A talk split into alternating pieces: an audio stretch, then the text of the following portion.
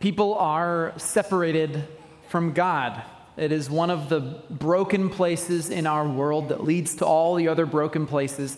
That's what we've been talking about all month. And uh, as, we, as we explored in week one, uh, how do we participate in healing that broken place with God? Well, we do it by joining him in, in making his appeal. That's what, that's what the Apostle Paul says. God is making his appeal through us when he uh, gives us this message of reconciliation. We are ambassadors, right? That's all we've been talking about. But the, the sort of uh, underlying theme of this sermon series has been something called the credibility gap the credibility gap because uh, we have a message of hope we have a message of life and redemption uh, in jesus all of that but how do you share that message in a time when people don't want anything to do with the church or when people are, have a there, there's no credibility left in their eyes uh, for christians. And they think that uh, because of the actions of people claiming to follow christ uh, that, that our message isn't really one to listen to. How do you bridge the credibility gap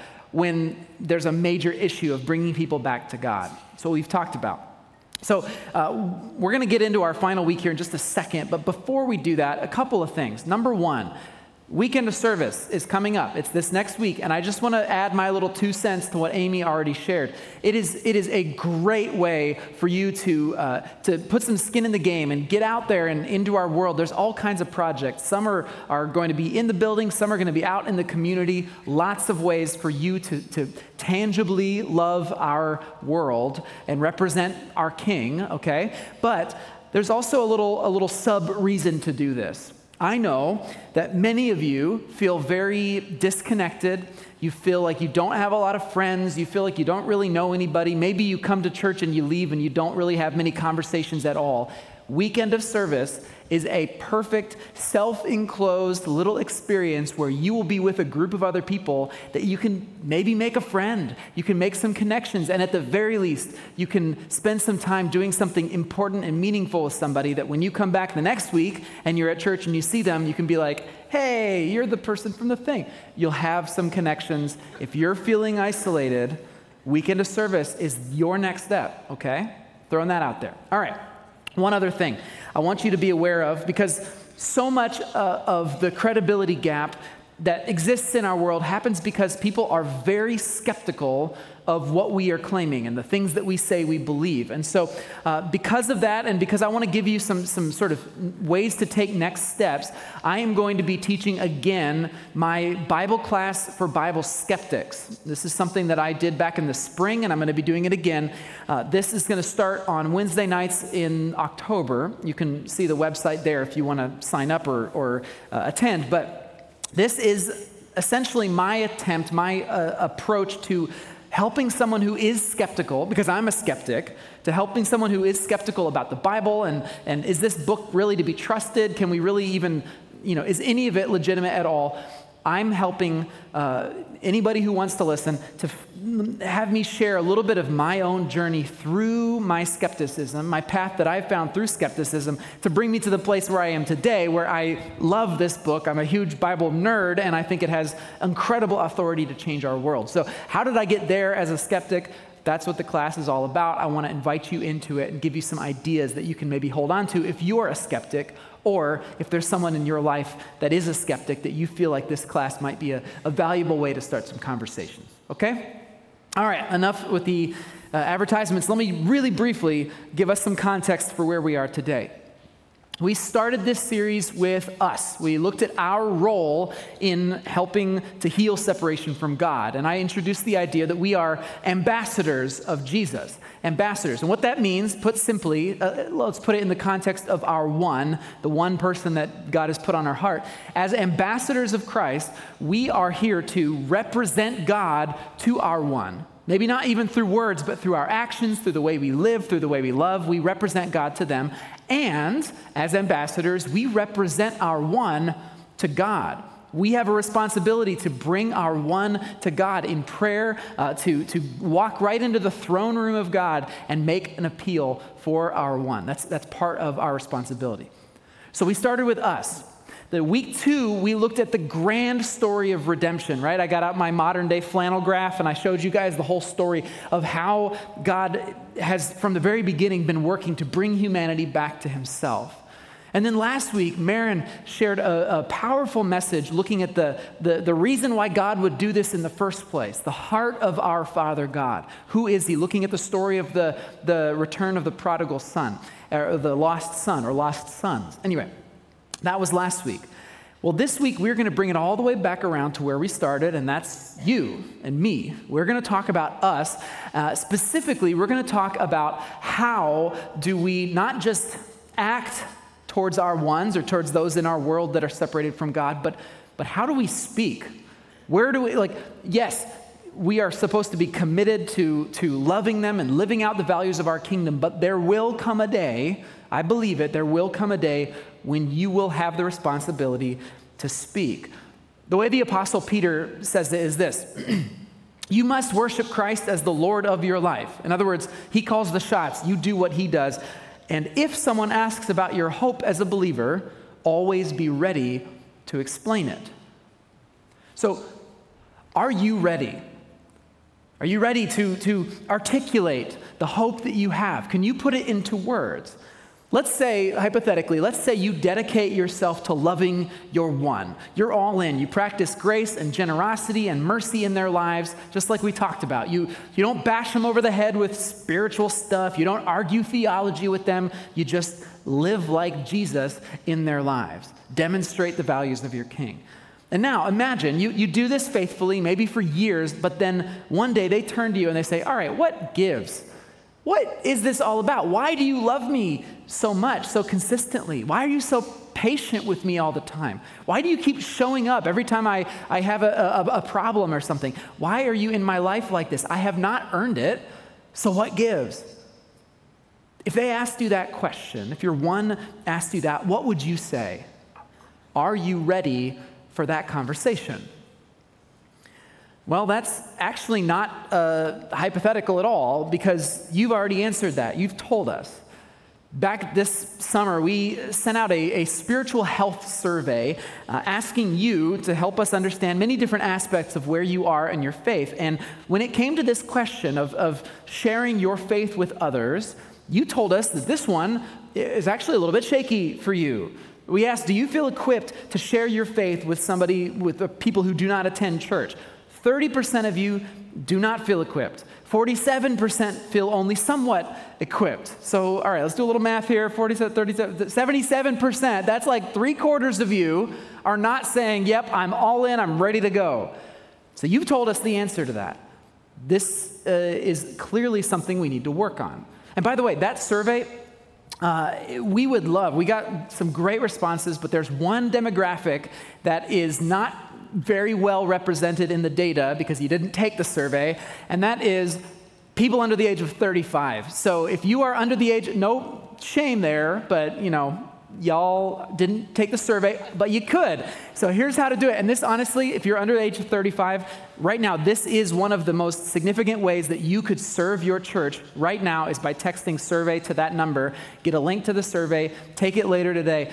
Do that because that will help us understand what you need in your journey with Christ. How can we serve you? How can we teach you? How can we walk with you? Uh, okay, so that's, that's something I'm asking you to do, especially if you're under age 35. Okay, so today, here's what I want to do. I want to begin the process. I'm sure this is not going to be an end in of itself, but I want to begin the process of helping you feel more equipped to share your faith. Now, don't worry. Uh, maybe you hear that and you think, oh, here we go. We're going to have to learn a bunch of theological facts, or we're going to have to learn a bunch of arguments to defend your faith. That's not what we're doing. That's not what we're doing. This has nothing to do with that. It has everything to do, though, with understanding your own story.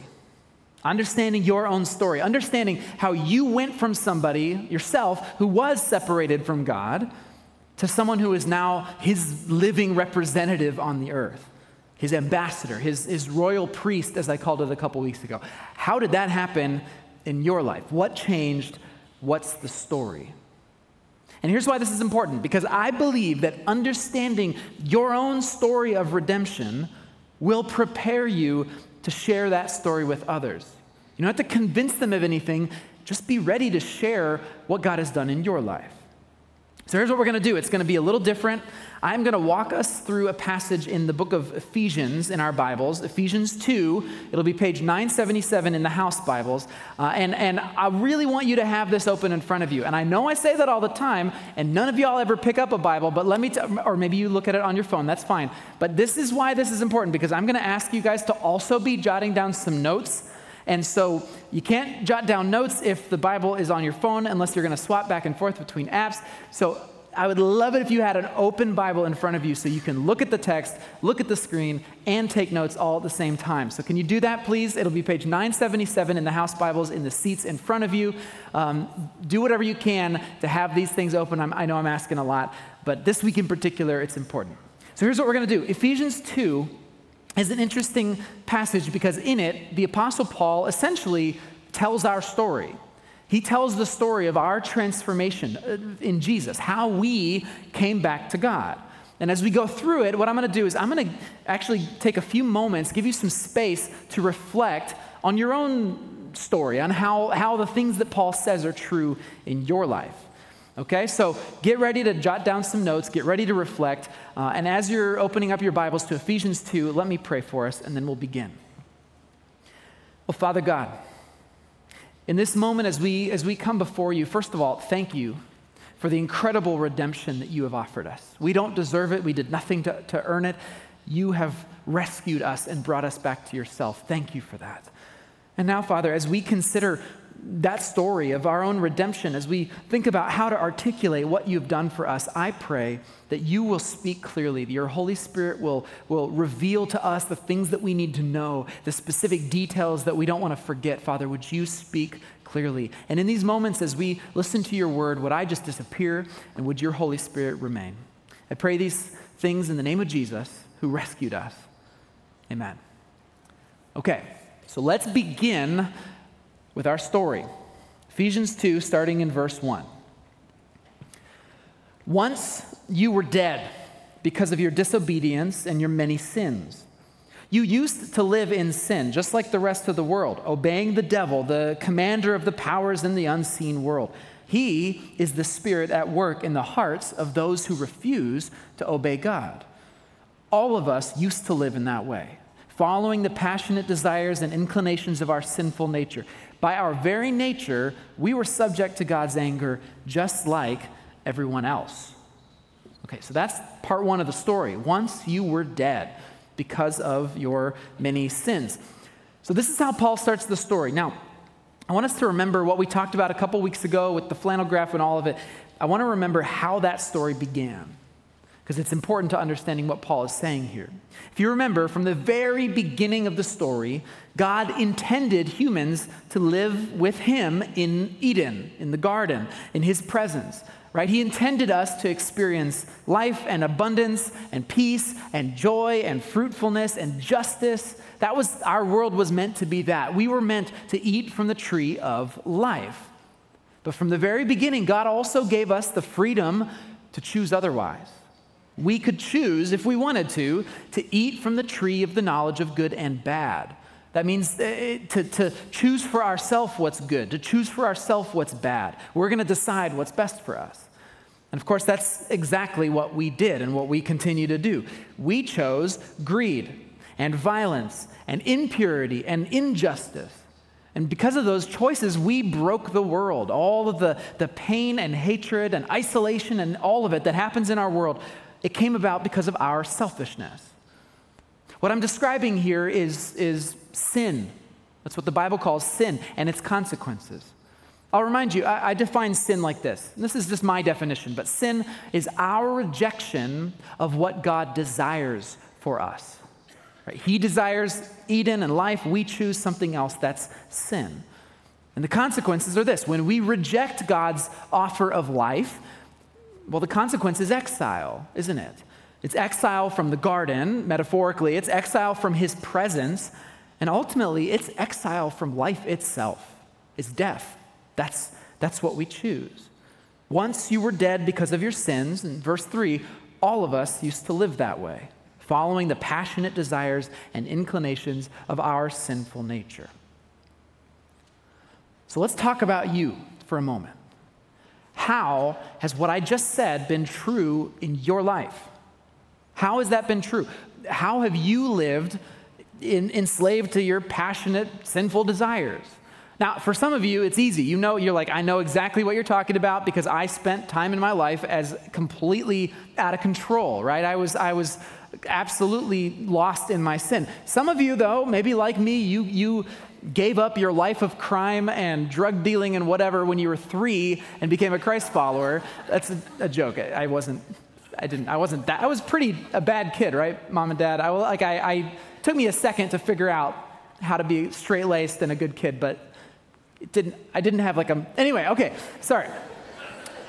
If you're like me though, and you, you know you've been a Christian pretty much as long as you've been aware, there still are sin patterns that weave themselves through your life. And there are still ways that you choose to, to reject God's offer of life and, and live selfishly and live sinfully, right? So all of us can relate to some degree to this idea that we were dead in our sin.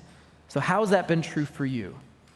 Here's what I want to do I want to take some time right now and actually give you a few minutes to just listen to the voice of God's Spirit, look back on these three verses that we just read, and, and reflect. I'm going to give you some questions to reflect on in this time. How did you used to live as the master of your own universe? Reflect on that. What lies from the evil one did you believe about yourself and your identity? In what ways were you enslaved to your passions and desires?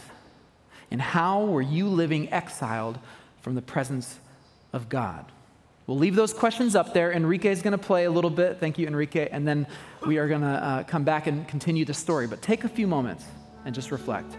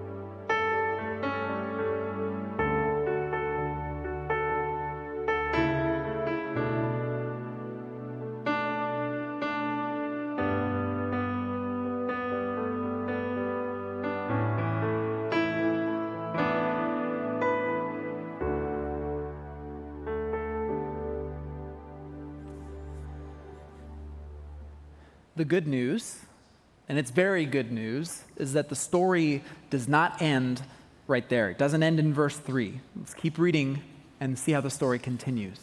Once you were dead because of your sins, but God is so rich in mercy, and He loved us so much that even though we were dead because of our sins, He gave us life when He raised Christ from the dead. It is only by God's grace that you have been saved. For he raised us from the dead along with Christ and seated us with him in the heavenly realms because we are united with Christ Jesus. So God can point to us in all future ages as examples of the incredible wealth of his grace and kindness toward us, as shown in all he has done for us who are united with Christ Jesus. A couple of weeks ago, I, I, showed you how God was not content to let humanity stay separated from him, from him forever. He moved into the story. He became one of us, right? Jesus Christ. And he opened up, through his death and resurrection, he opened up a way for us to return to Eden, a way through death, a way through sin, a way back into the presence of God.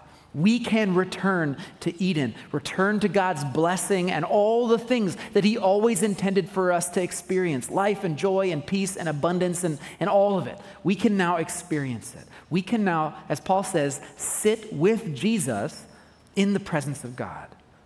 God is so rich in mercy, He gave us life. So, Again, think of your story, think of your experience, and reflect on these questions now. How have you come alive because of Christ? Or how about this? How has your vantage point on the world changed now that you're seated with Jesus?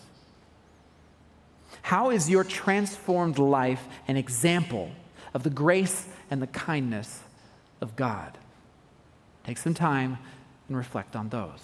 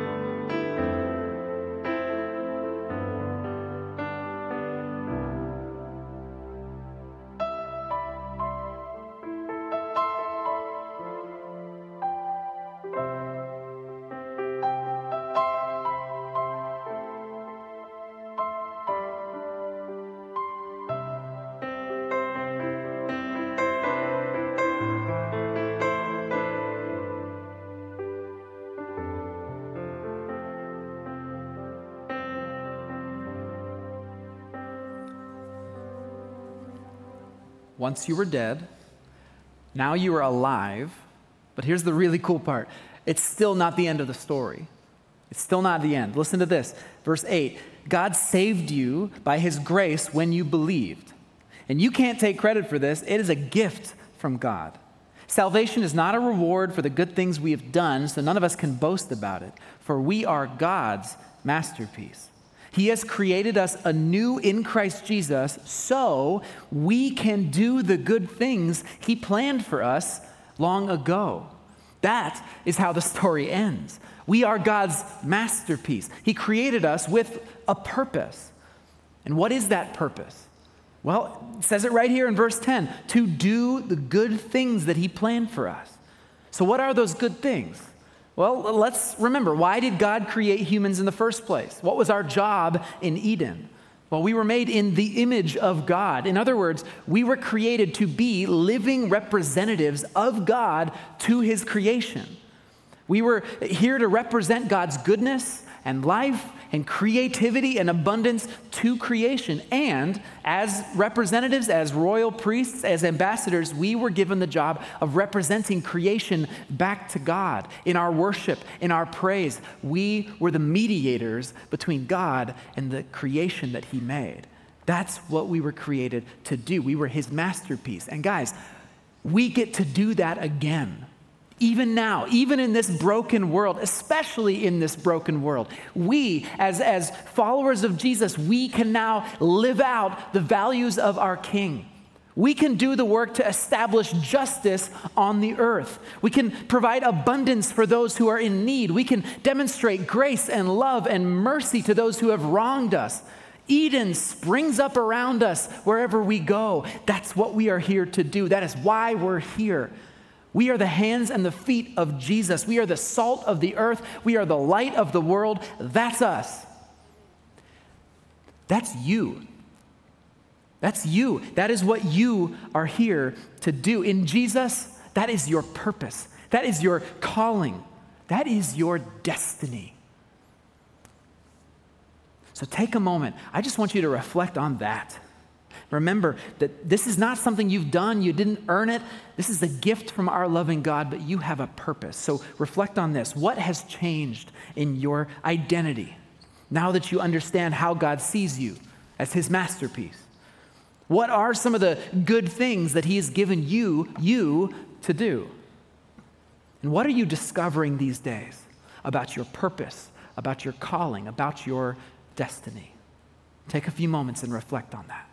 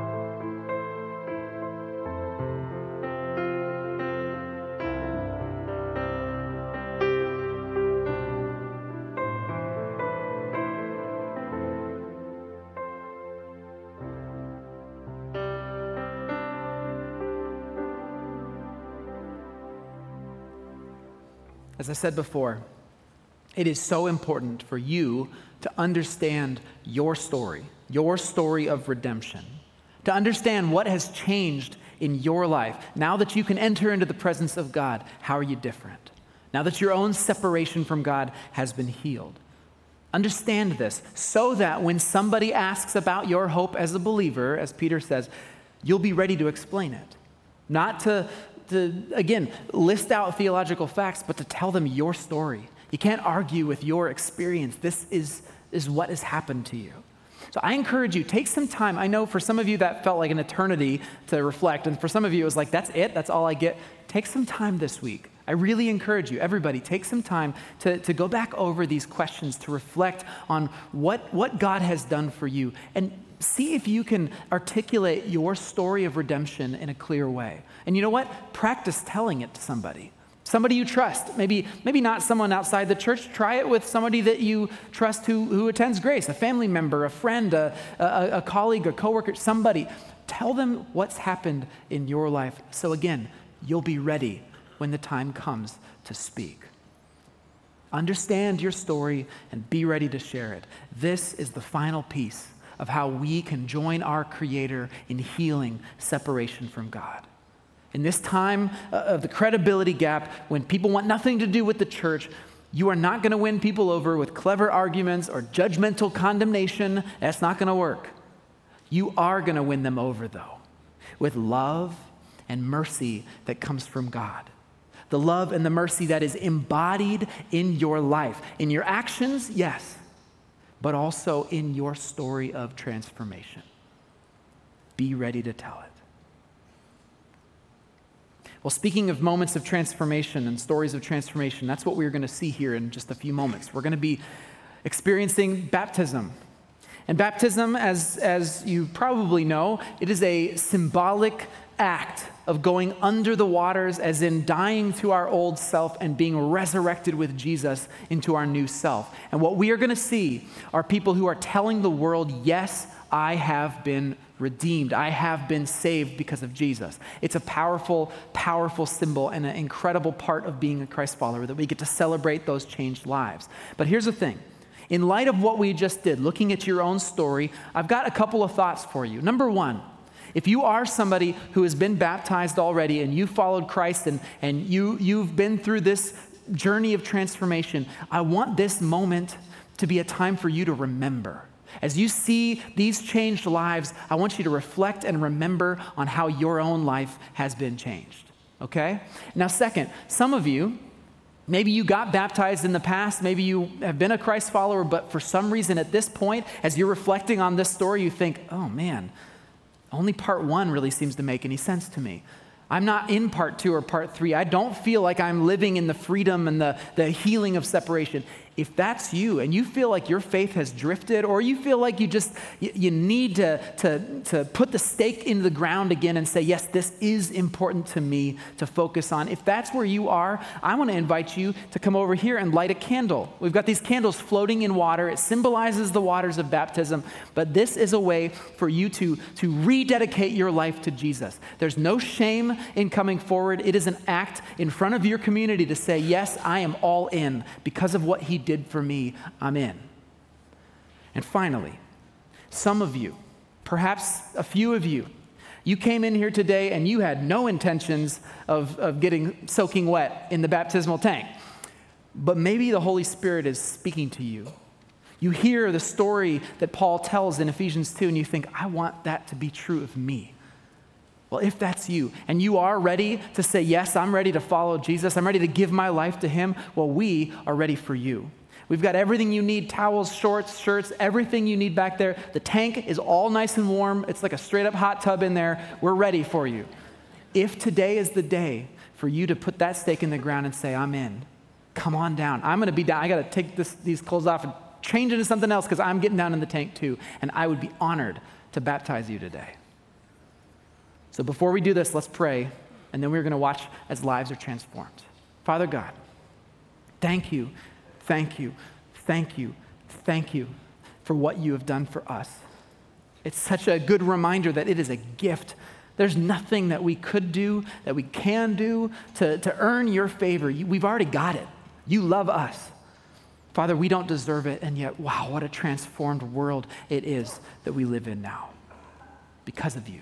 Father, in these moments, as we see uh, people declaring to the world that they have chosen to follow you, would you just fill us with hope? Would you fill us with joy? And would you remind us of what you have done for every single one of us? Would your Holy Spirit speak clearly in this time, I pray, in the name of Jesus, who saved us?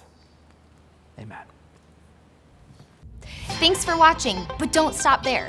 We want you to find community at Grace Church, and the first step in doing that is going to gracechurch.us/hub.